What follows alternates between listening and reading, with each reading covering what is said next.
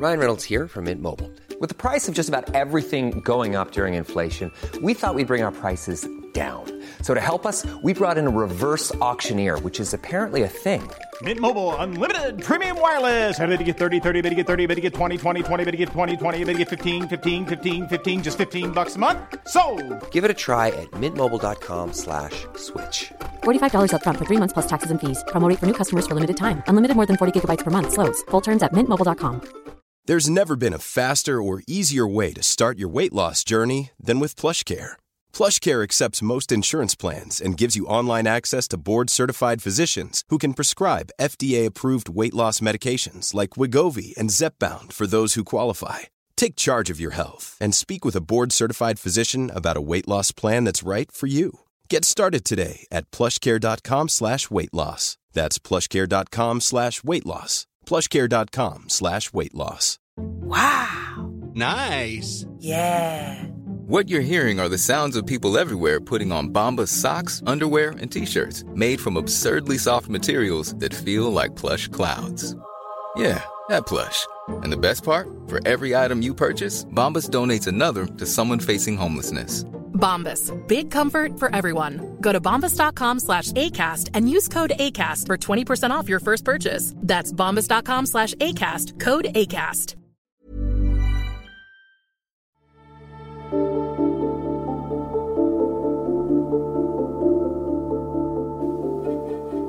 This episode contains distressing themes and descriptions of violence. This podcast is intended for a mature audience. Listener caution is advised. They Walk Among Us is part of the ACAST Creator Network.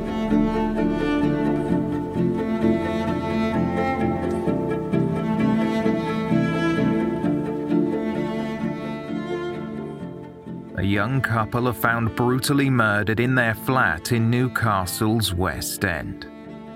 The investigation into their deaths exposes a shadowy underworld of illegal betting scams and traverses continents as detectives try to find the person responsible. Both victims have suffered a violent attack using a sharp edged instrument and a knife. Two nice, hard-working, respectable people who've come to the UK for the best of reasons to get a good education. There's nothing that we're aware of at this precise moment in time as to why these two people should be targeted for this specific reason. Welcome to Season 7, Episode 12 of They Walk Among Us, a podcast dedicated to UK true crime.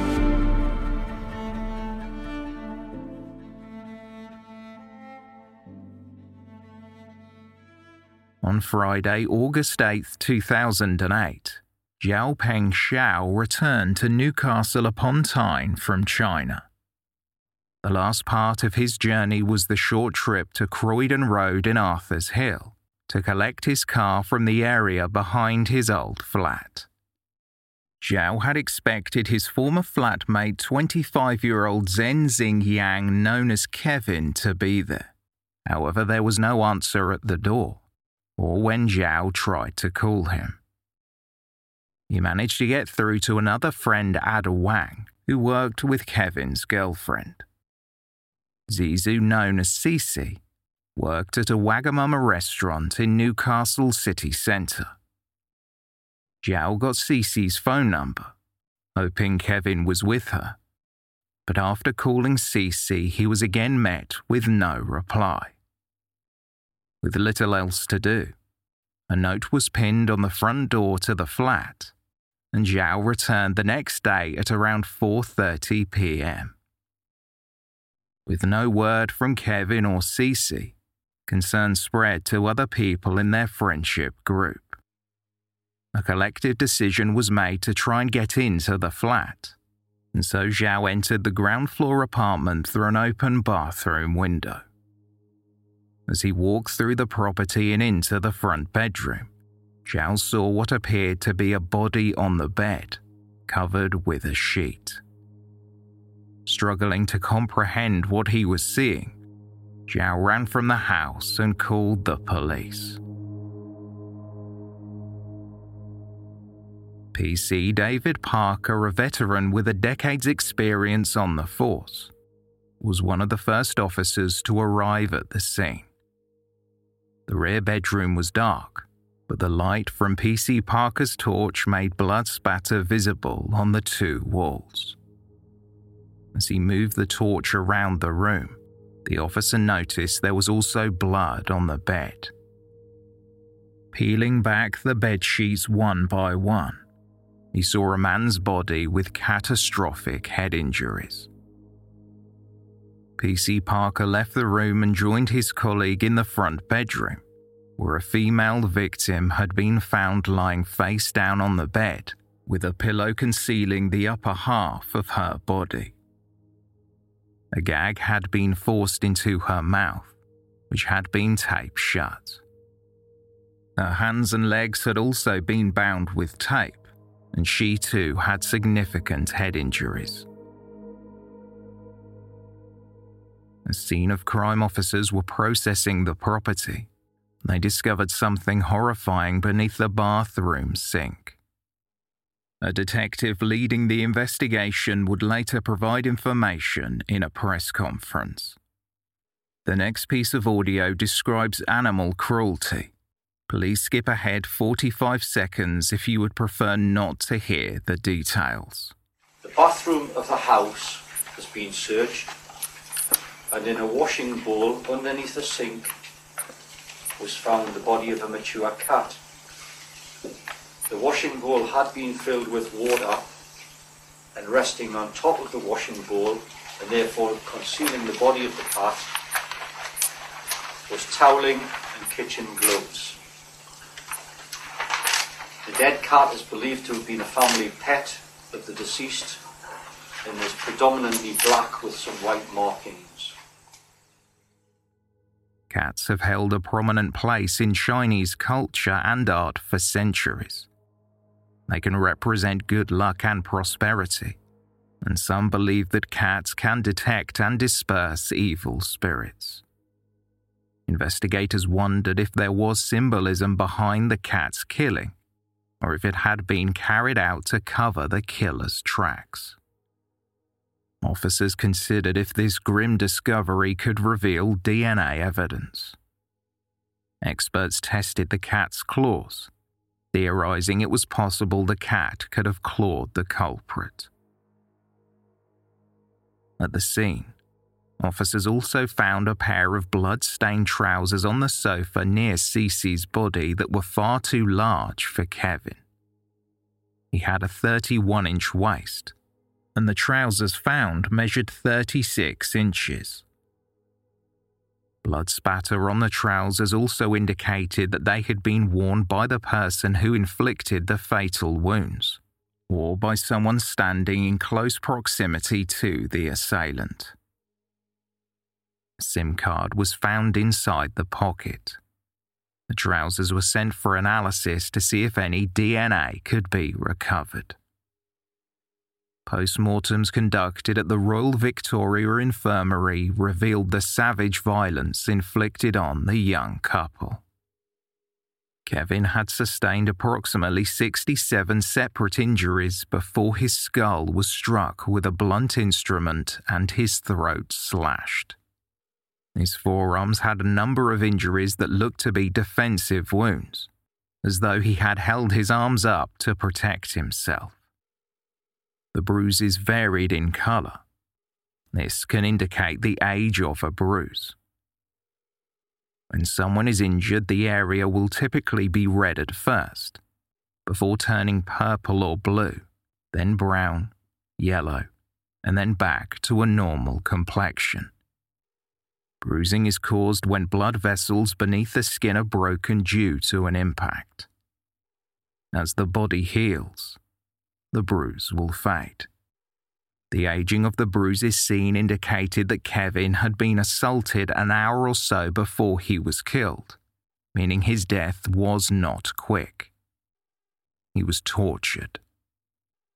the Home Office pathologist Dr. Stuart Hamilton found wounds to the front and back of Kevin's head. He had a fractured skull. The pathologist concluded that the wound to Kevin's throat had been inflicted with a bladed implement, possibly a knife, either just before or immediately after death. Cece had deep bruising on her neck and head as a result of blunt force trauma. She also sustained three depressed skull fractures. Her cause of death was suffocation. Detective Superintendent Steve Wade had been assigned to lead the murder inquiry. However, the authorities knew very little about the victims, who had not lived in the area for long.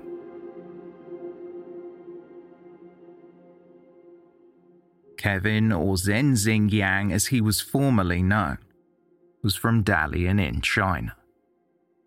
He moved to the UK in 2003 and studied English for a year at Cornwall College, St Austell. He had met Zizu or Cece in an internet chat room. When Cece moved to the UK in 2005, the pair began their degree courses at university. Cece was from Hunan in South China and received a Master of Arts degree in Applied Linguistics in 2006. She was described as being reliable, bubbly, and a joy to work with. During the same period, Kevin completed an MA in International Human Resources. The couple had lived in the Croydon Road flat for 18 months, and their neighbours said they were quiet and kept to themselves. Cece had found employment working in a Wagamama restaurant, and she had not shown up for work on that Friday and Saturday. Her colleagues grew concerned. They had been for a meal on Thursday afternoon, and Cece had taken the bus home as she usually did, which meant she would have arrived back at around 4 pm. This was the last time she was seen alive by her loved ones. Croydon Road in Newcastle's West End was a popular location for international students who attended the nearby university. But sadly, this was not the first tragedy to befall the area. 11 year old Wesley Neailey had lived on the same street when he was murdered by Dominic McKilligan 10 years earlier in 1998.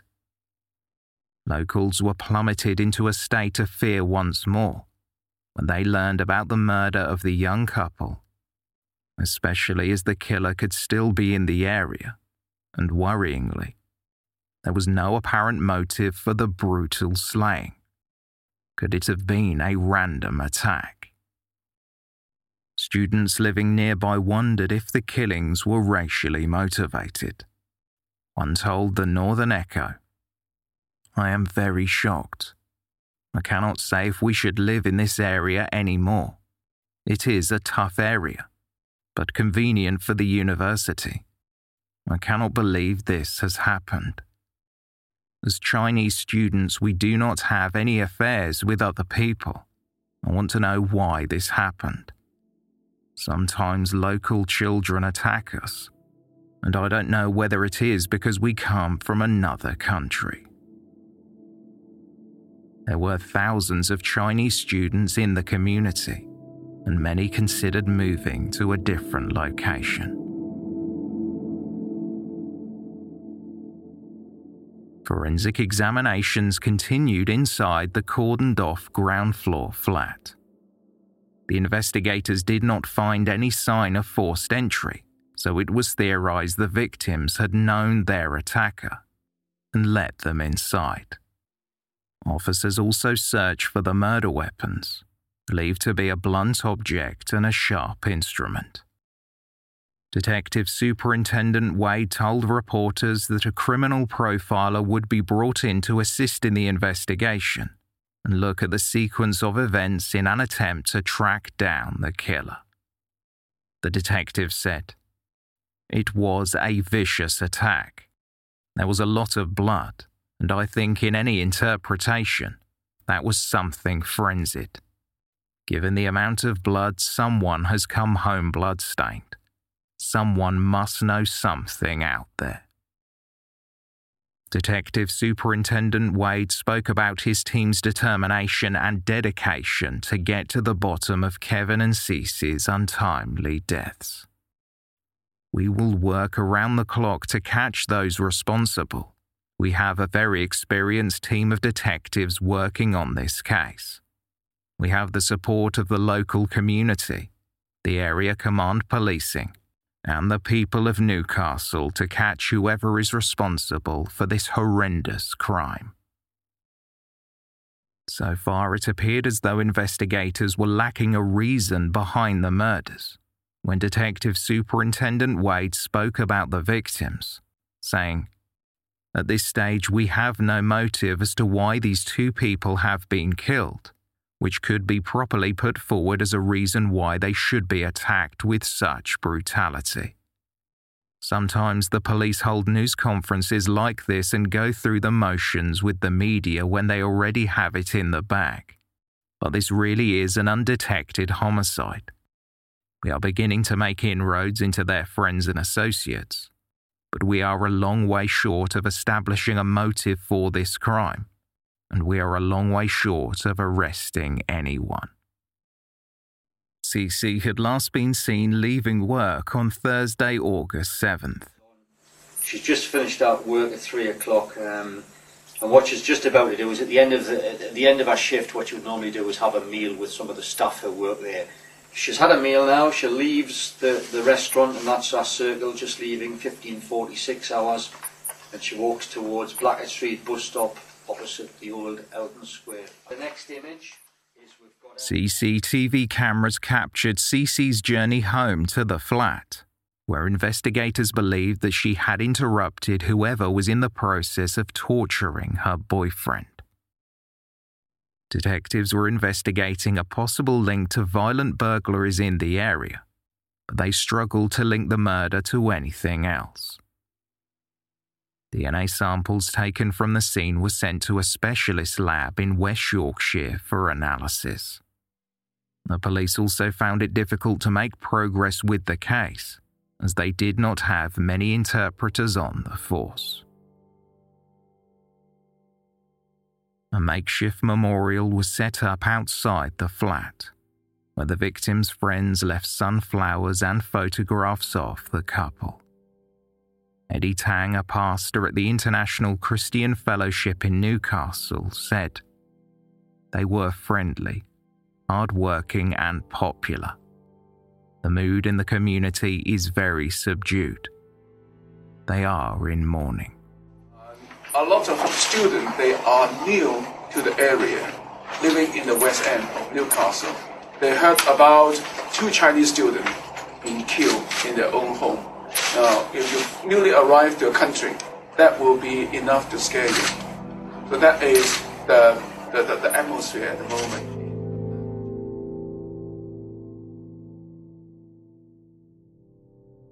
From the outside in, it appeared as though Kevin and Cece both lived what was considered a normal life for a student. They were not lavish or flashy. With the level of brutality, their killings seemed personal.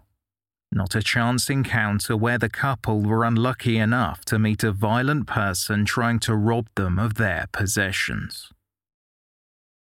It was known Cece supplemented her studies by serving in a Wagamama restaurant. Still, initially, there was a question mark over what Kevin did to bring money into the household. Cece's wage would not be enough to support them both. Investigators dug deeper, beyond the facade the young couple presented. They discovered that Kevin could not be traced to any employers since graduating. It appeared as though he had set up his own business. He posted on a Mandarin language website offering to pay people £50 an hour to watch football matches in what he listed as a UK based football information company. It was believed that Kevin or his employees would relay the information from football stadiums to gambling syndicates in China to give them an advantage as matches were streamed with a slight delay, allowing them to fix the bet. After the murders, posts were discovered on the Mandarin website suggesting that Kevin had recruited people and failed to pay them on time. The people Kevin employed were agitated, and some threats were posted under his advertisements. One read, Wait there. I will find you. We'll see who the bad guy is. Analysis of the couple's phones and computer data indicated that they were both involved in the fraudulent scheme. Hundreds of thousands of pounds had been transferred in and out of Kevin's bank account. It also emerged that they had been arranging false documentation such as degree certificates and visas, and it was queried whether Kevin had falsified his own degree to get into Newcastle University. He had dropped out of an undergraduate course, but was still able to get a graduate degree. With all of the rumours circulating about the couple's alleged illegal activities, Detective Superintendent Wade urged the public to be compassionate for the victims' families, who were travelling to the UK from China. He said, a lot has been printed and said about the online business activities of the two victims. However, we must not lose sight of the fact they are just that victims. This young couple were killed at the home they shared. The level of violence used in the killings is completely disproportionate to the level of minor fraudulent activity discovered on the couple's computer. After speaking with Kevin's mother in China, investigators learned that the couple had a new lodger living with them a week before they were killed. Detective Superintendent Wade said, We now believe that an unidentified male rented a room from the couple on or about August 1st this year. Mr. Yang, or Kevin, informed his mother that the new lodger was a student and that he came from the Jinzhou area of the northern seaport city of Dalian. We have no further information to identify the lodger, and inquiries to trace him have so far failed. Officers can find no personal possessions belonging to the mystery man that rented the room inside the flat. It was unclear if anyone had, in fact, lived with the couple since their old flatmate had moved out. The police issued photographs of Kevin and Cece in an effort to generate more leads. The pictures showed the couple smiling next to one another on a recent trip, and Cece singing in a local restaurant.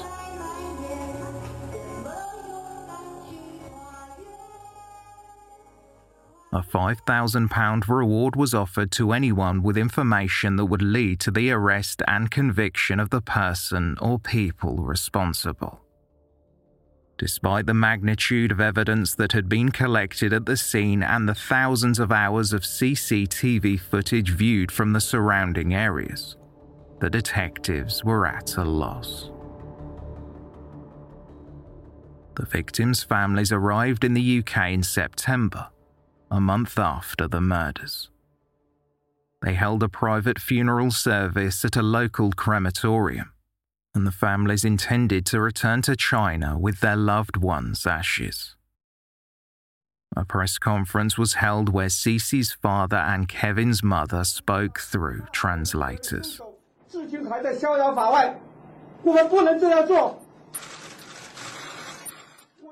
Cece's father San Bao said he had almost lost the will to live when he learned that his only child had been murdered. But he had to continue to fight while her killer was still at large. San Bao said, I have determination to catch the murderer. I have no doubt the murderer will be arrested, and my daughter will have the justice she deserves. Kevin's mother said that she and her husband spent their life savings to send him to the UK five years earlier. and that their hearts had been broken to lose him in such a terrible way. She said, He and Cece were both only children. Our happiness, fortune, and hopes are all gone with the loss of these two lovely children. Lead investigator Detective Superintendent Wade said that meeting the families and seeing their grief made him and his colleagues more determined to catch the person or people responsible. The police had received calls from international students who had been victims of assault in other cities around the country, and there were a number of similarities between the offences such as flats being put up for rent on websites.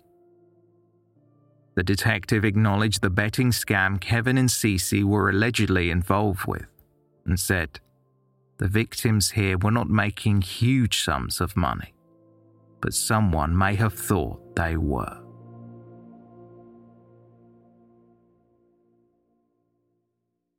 Again, BBC's Crimewatch played a part in appealing for information on the case. On September 11, 2008, five weeks after the murders occurred, a segment on the television program was dedicated to the murders. It was aired in English, Mandarin, and Cantonese to try and reach anyone who had information about the mysterious flatmate Kevin and Cece had spoken about. Witnesses reported seeing three men loitering outside the couple's flat on August 7th, two days before they were found. A composite sketch of one of the men was released to the media. Cece had told a friend she had met with a prospective lodger, an Asian man she described as being young and chubby, who wore an earring. She also mentioned that this man, for some reason, made her feel uncomfortable.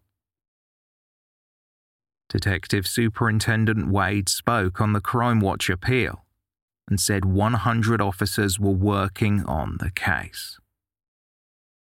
Mobile phones had been stolen from the flat, and there was no cash found, which led police to query if robbery was a motive.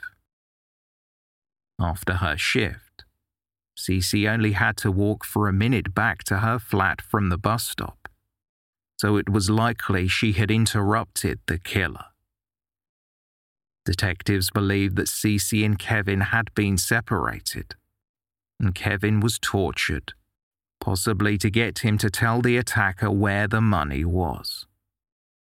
It was theorized that the cat had been killed for the same reason. Cece had been suffocated over a 90 minute period, and the police thought she had been bludgeoned to accelerate her death. The same theory was placed on the fact that Kevin had his throat slit despite having catastrophic head injuries. Although the couple were involved in an illegal betting operation, they were seen as low level offenders.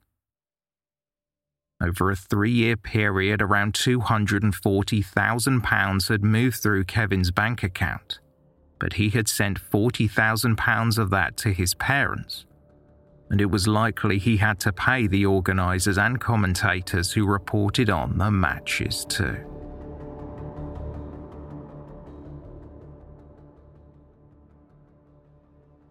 A man in the area was watching the appeal and realized that his son had stumbled upon evidence two days earlier. The boy and his friend had found a plastic bag containing three mobile phones in Nunsmoor Park, close to Croydon Road. The bag had been wrapped in Looney Tunes Christmas tape and concealed with bark. When they showed the phones to the boy's father, he put a new SIM card and battery in one of the phones and turned it on. He saw photographs of a young couple and text messages that referred to the crime scene. The phones were handed to the police, who confirmed they belonged to Cece and Kevin. The police had also found DNA at the scene on the waistband of the bloody trousers and on Kevin's SIM card, which was in the pocket. They could not find a match on the national DNA database, but genetic genealogy was used to narrow down the suspect's ancestry. Police also recovered fingerprints, found on the plastic bag the phones had been wrapped in, but detectives needed to find someone to compare them to. What's more, officers uncovered communications online between CC and a prospective lodger using the name Tank Tank 00. Analysis of CC's recovered phone showed that she had been in contact with someone using a mobile number linked to the Tank Tank profile. Eventually, the police were able to trace the profile to a man living some 15 miles north on Castle Close, located in the Northumberland town of Morpeth. Mass raids were executed across the area, and over a dozen people were arrested for burglary and immigration offences. During one of these raids, a 30 year old man, Guang Hui Chao, was found in possession of a pair of blood-stained glasses and a watch with trace amounts of Kevin's blood.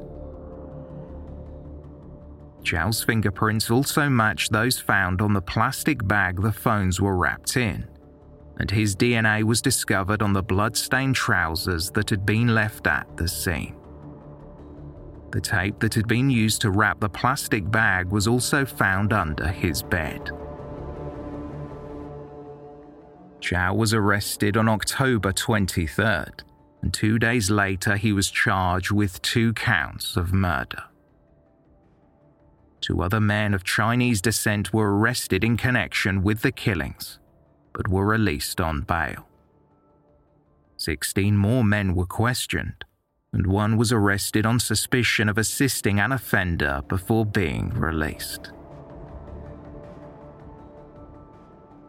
Guang Hui Chao was taken to HMP Frankland while on remand. The heavy-set, balding man did not speak other than to confirm his name, age, and address during a video-linked hearing in November.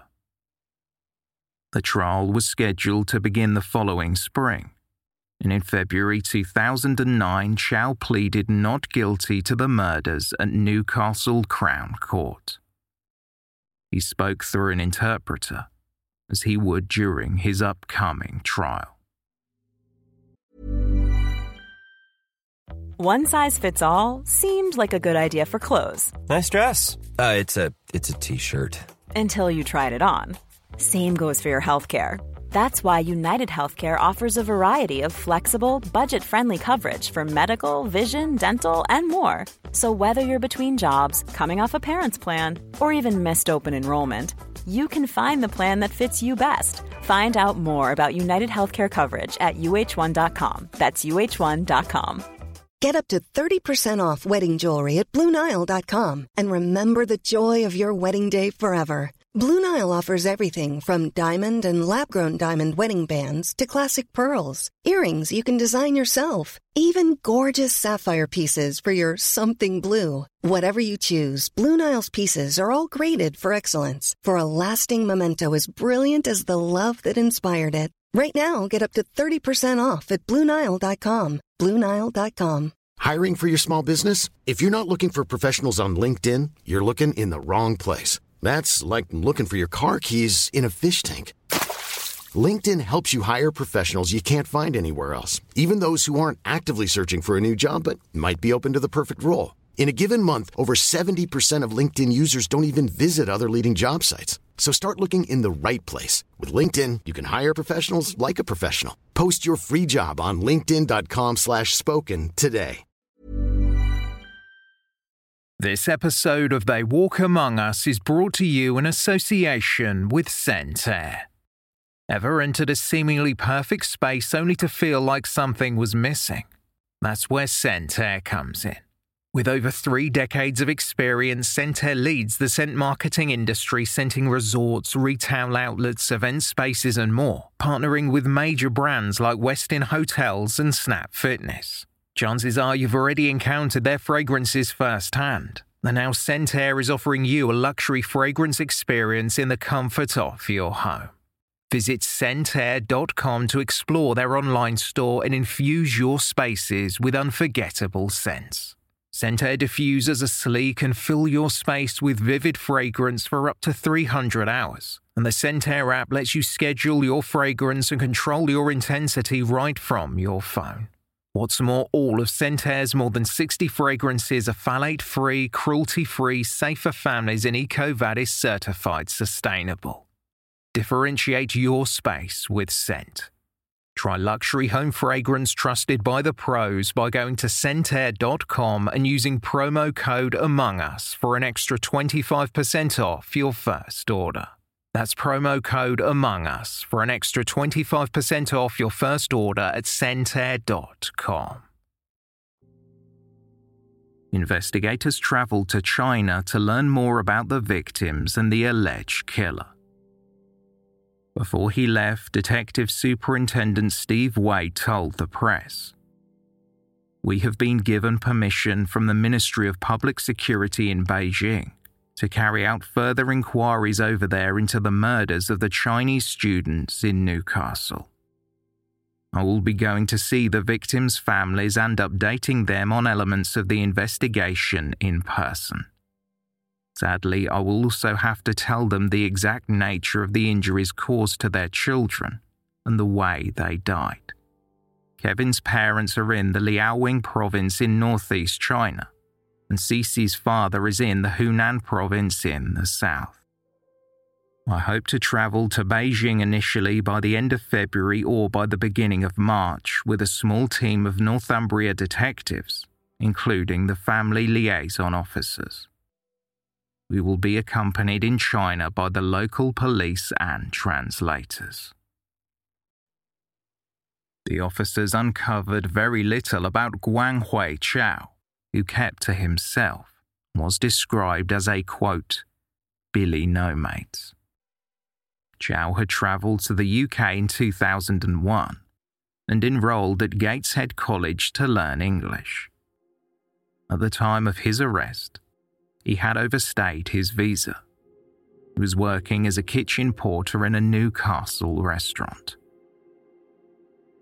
Chow's former colleague at the restaurant, Lena Yang, said he would spend his spare time playing online games or on his PlayStation.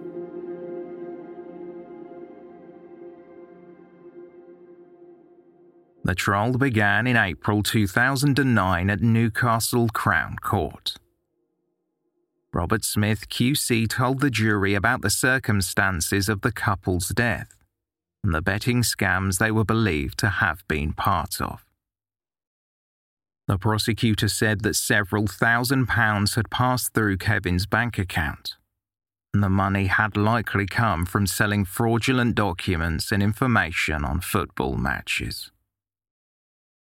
Guang Hui Chao's motive for the killings was still unknown, but if he had knowledge of the money they were generating, he may have tried to rob them.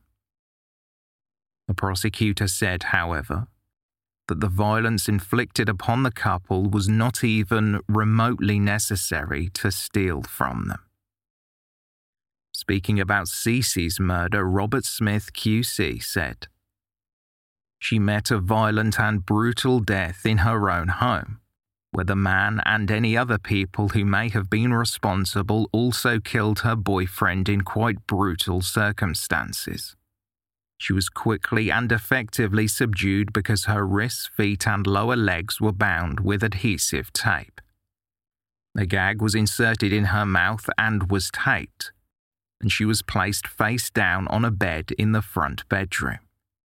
You should not assume that the person or persons responsible intended no serious harm to her, because they had simply bound and gagged her in this way.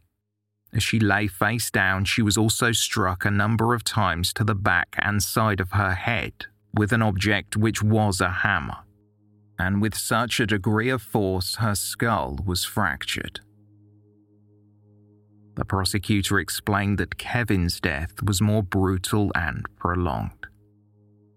Those responsible made him lie or forced him onto a bed in a small bedroom at the rear of the property. And there they inflicted multiple blows to his face and head with a similar weapon and cut his throat with a sharp implement, which was in all probability a knife. He died from the head wounds inflicted on him. The prosecution argued that Chow had stolen the couple's laptop and phones to prevent the police from finding anything that could link him to the crime. A statement was read to the court written by Kevin's mother. She explained that her son had sent her money and provided details he had given her about his job. She wrote, in December 2007, I got £25,000 from Zhen. And in January 2008, another 20,000. He said the money was from his wages as he was doing football commentary. He said he had someone working for him on the football commentary and as a result, had earned more than usual. I asked him if he was involved in gambling, but he said he didn't gamble on football. He just worked on commentary. He said he would go to football stadiums and make phone calls and report the football matches. Kevin's mother had been asked if she had heard about any threats to the couple in relation to the football scam. She said, I'm aware of one occasion with the people he worked for who pay his wages. They were in the south of China or Hong Kong and they were not happy and were aggressive. Kevin's friend Fan Shang also wrote a statement, admitting that he knew about some of Kevin's activities. Quote, Kevin said he was involved in betting. He said it involved him traveling to watch live events and giving information to other people. He said there was money to be made doing fake certificates but I don't know if he did that. The couple's old flatmate Xiao Peng Xiao, who had found their bodies, testified that he had moved into the couple's flat in August 2007. He told the court he knew that Kevin was involved in illegal activities. Xiao said that Kevin had been fired from the betting scam after the people he had recruited to watch the football matches complained about not being paid on time, or they simply did not do the work he had asked them to.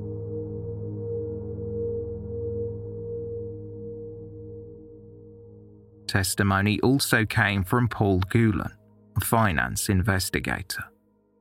The expert witness explained the methods used by the couple to conceal their undeclared income. Gulen said that Kevin had used a holding account and a money laundering technique called layering, a process where the account holder makes a number of transactions to distance the money from the source. In spite of the evidence, Cece's father did not believe his daughter was involved in any illegal schemes. His statement to the court read in part She was a gentle person with lots of friends. She never caused any trouble. She was an honest and law abiding citizen who wanted to be an English teacher. Some of the officers involved in the case also addressed the court, including P.C. Parker, who had been the first officer to arrive. He said, it was probably one of the worst images I have seen. It was certainly an image that remained with me for a long time.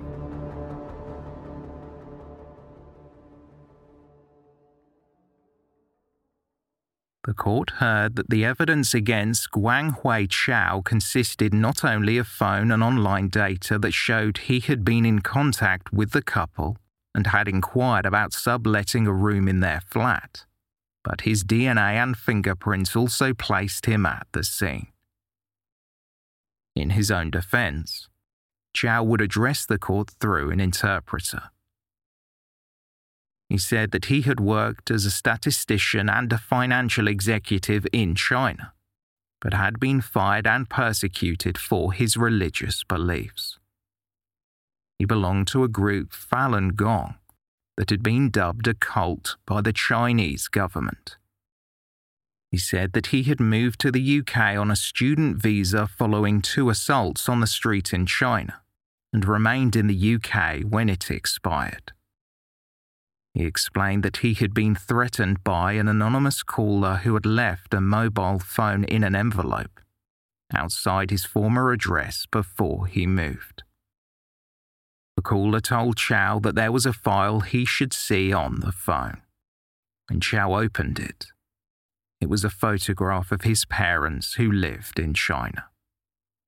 Chow said the caller remarked, Have you ever imagined if a drunk driver drove his car forward? What would happen to them? Such incidents happen every day. Think it over. Chow was told that they knew he had inquired about renting a room with Cece and Kevin, and the caller demanded that he move in and leave a key outside. He was told to bring a hammer, gloves, and tape. Chow said he had moved into the flat just before the murder and had paid a deposit to secure it. He told the court that on the day of the murders he had been sleeping in when a masked gunman entered the flat. He testified. A person wearing a mask charged into my room holding a gun. He was wearing some sort of hood. He asked me not to move and to put my hands on my head and squat down slowly. Chow said that another gunman brought Kevin into the room and told Chow that Kevin had made someone unhappy. Chow testified. Kevin was terrified. He said, unwilling to compensate, in a trembling voice. The defendant described how he was forced into the bathroom and had his hands and feet bound before being left in there for hours. Later that evening, he was taken out of the bathroom. Cece had her hands bound behind her back as she cowered down while another gunman went through a laptop on the sofa. Chow said, I was not present when Kevin was beaten to death. I never entered the front bedroom where Cece was lying on the bed. I did not witness any form of attack on either of them. Chow's life was apparently spared as long as he heeded the warning given to him by the assailants. They said, when you leave here. Be careful what you say and think about your parents. However, when Chow had been arrested, he told a very different story. He explained to the police he had previously visited the flat twice to view the room Cece had advertised. But he decided not to take it and did not speak to the couple again. He had also denied any knowledge of the murders when he was interviewed.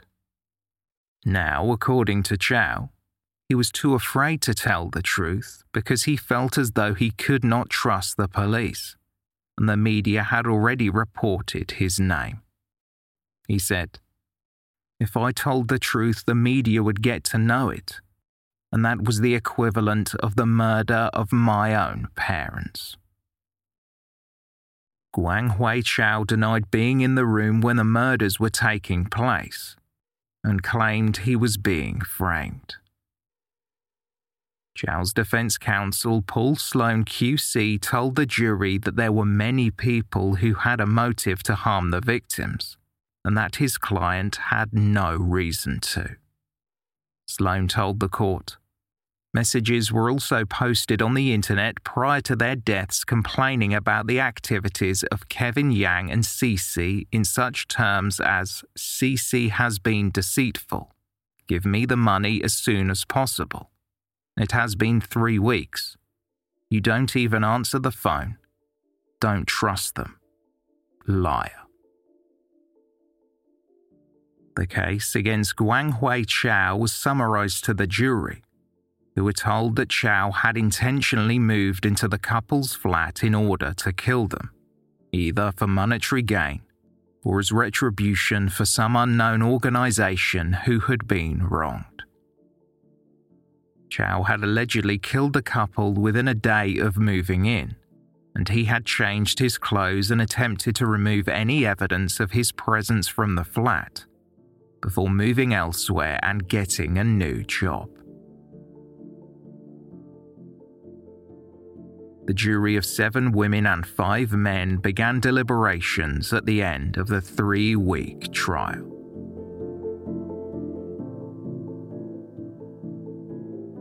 After hearing the foreman deliver the verdicts, Chow screamed at the jury in Mandarin and told them, You've killed me.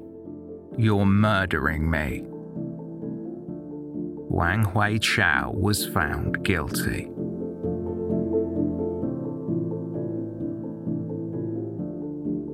Mr. Justice Wilkie, who had presided over the trial, addressed Chow in his sentencing remarks, saying, Your own counsel rightly, in his address to the jury, described each murder as instances of extreme savagery and brutality. But they were more than that. I am satisfied that this was an execution carried out against two young people who had become involved in organized criminal activities and involved in dishonest betting and the provision of bogus documentation. In some way, they have crossed those who were involved in organizing these criminal activities and were punished by them and held up as an example being murdered in a clearly calculated and savage way. In the case of Cece, she was subjected to the ordeal of suffocation by having a large piece of cloth rammed into her mouth and having her skull fractured three ways. It must have involved horrifying and barely imaginable suffering before she was rendered unconscious. In this way, a clear message was being sent to those who were involved in this scam of not to cross them. The judge went on to say to Chow, You lie to the police. You have not spoken or given any information which might lead to the others involved. Chow was ordered to serve life in prison with a minimum term of 33 years. He began screaming in Mandarin and had to be dragged from the court by six bailiffs.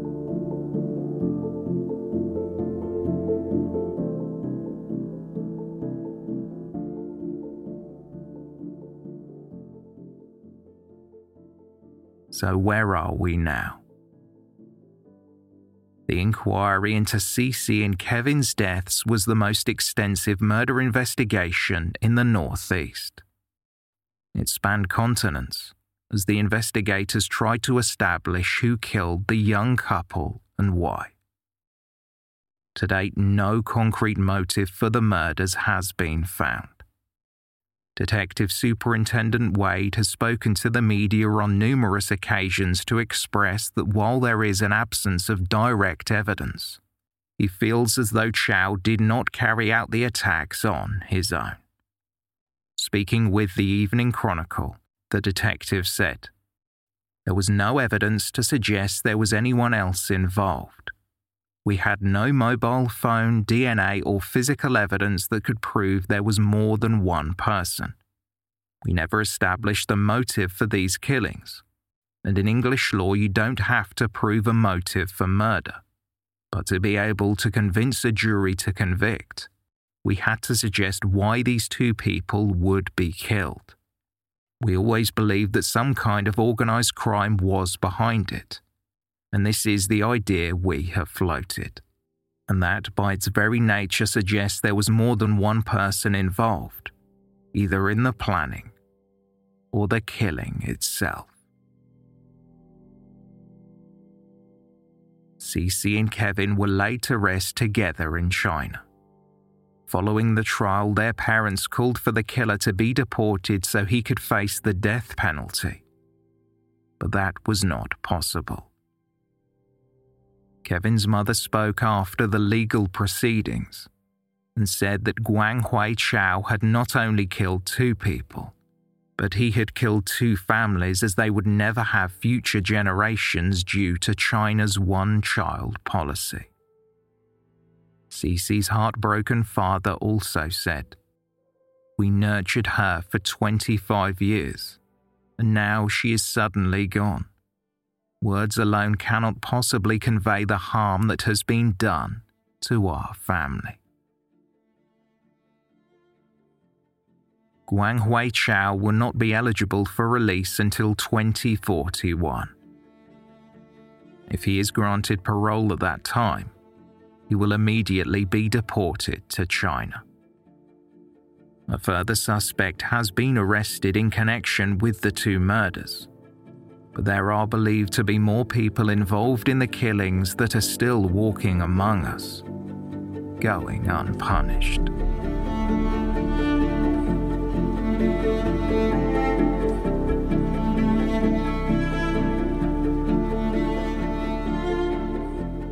Thank you for listening, and special thanks to our Patreon supporters.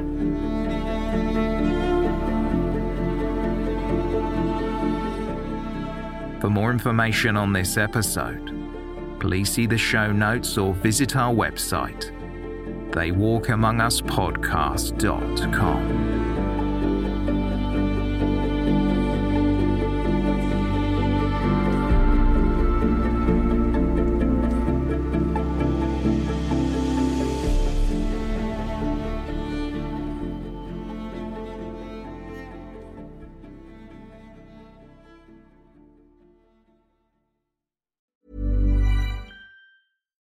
Why don't more infant formula companies use organic, grass fed whole milk instead of skim? Why don't more infant formula companies use the latest breast milk science? Why don't more infant formula companies run their own clinical trials? Why don't more infant formula companies use more of the proteins found in breast milk? Why don't more infant formula companies have their own factories instead of outsourcing their manufacturing? We wondered the same thing. So we made ByHeart, a better formula for formula. Learn more at byheart.com. Imagine the softest sheets you've ever felt. Now imagine them getting even softer over time. That's what you'll feel with Bowl and Branch's organic cotton sheets. In a recent customer survey, 96% replied that Bowl and Branch sheets get softer with every wash. Start getting your best night's sleep in these sheets that get softer and softer for years to come. Try their sheets with a 30-night guarantee. Plus, get 15% off your first order at bowlandbranch.com. Code BUTTERY. Exclusions apply. See site for details. ACAST powers the world's best podcasts. Here's a show that we recommend. The Real Housewives is a guilty pleasure for most, but if you're looking to not feel guilty about that pleasure, tune in to Everything Iconic with me, Danny Pellegrino, where I break down all the messy moments and behind the scenes antics of Bravo's popular franchise. And on Everything Iconic, I also interview celebrity guests like Kelly Ripa, Keke Palmer, Drew Barrymore, Cameron Diaz, and more about their guilty pleasures, their past work, and so much more.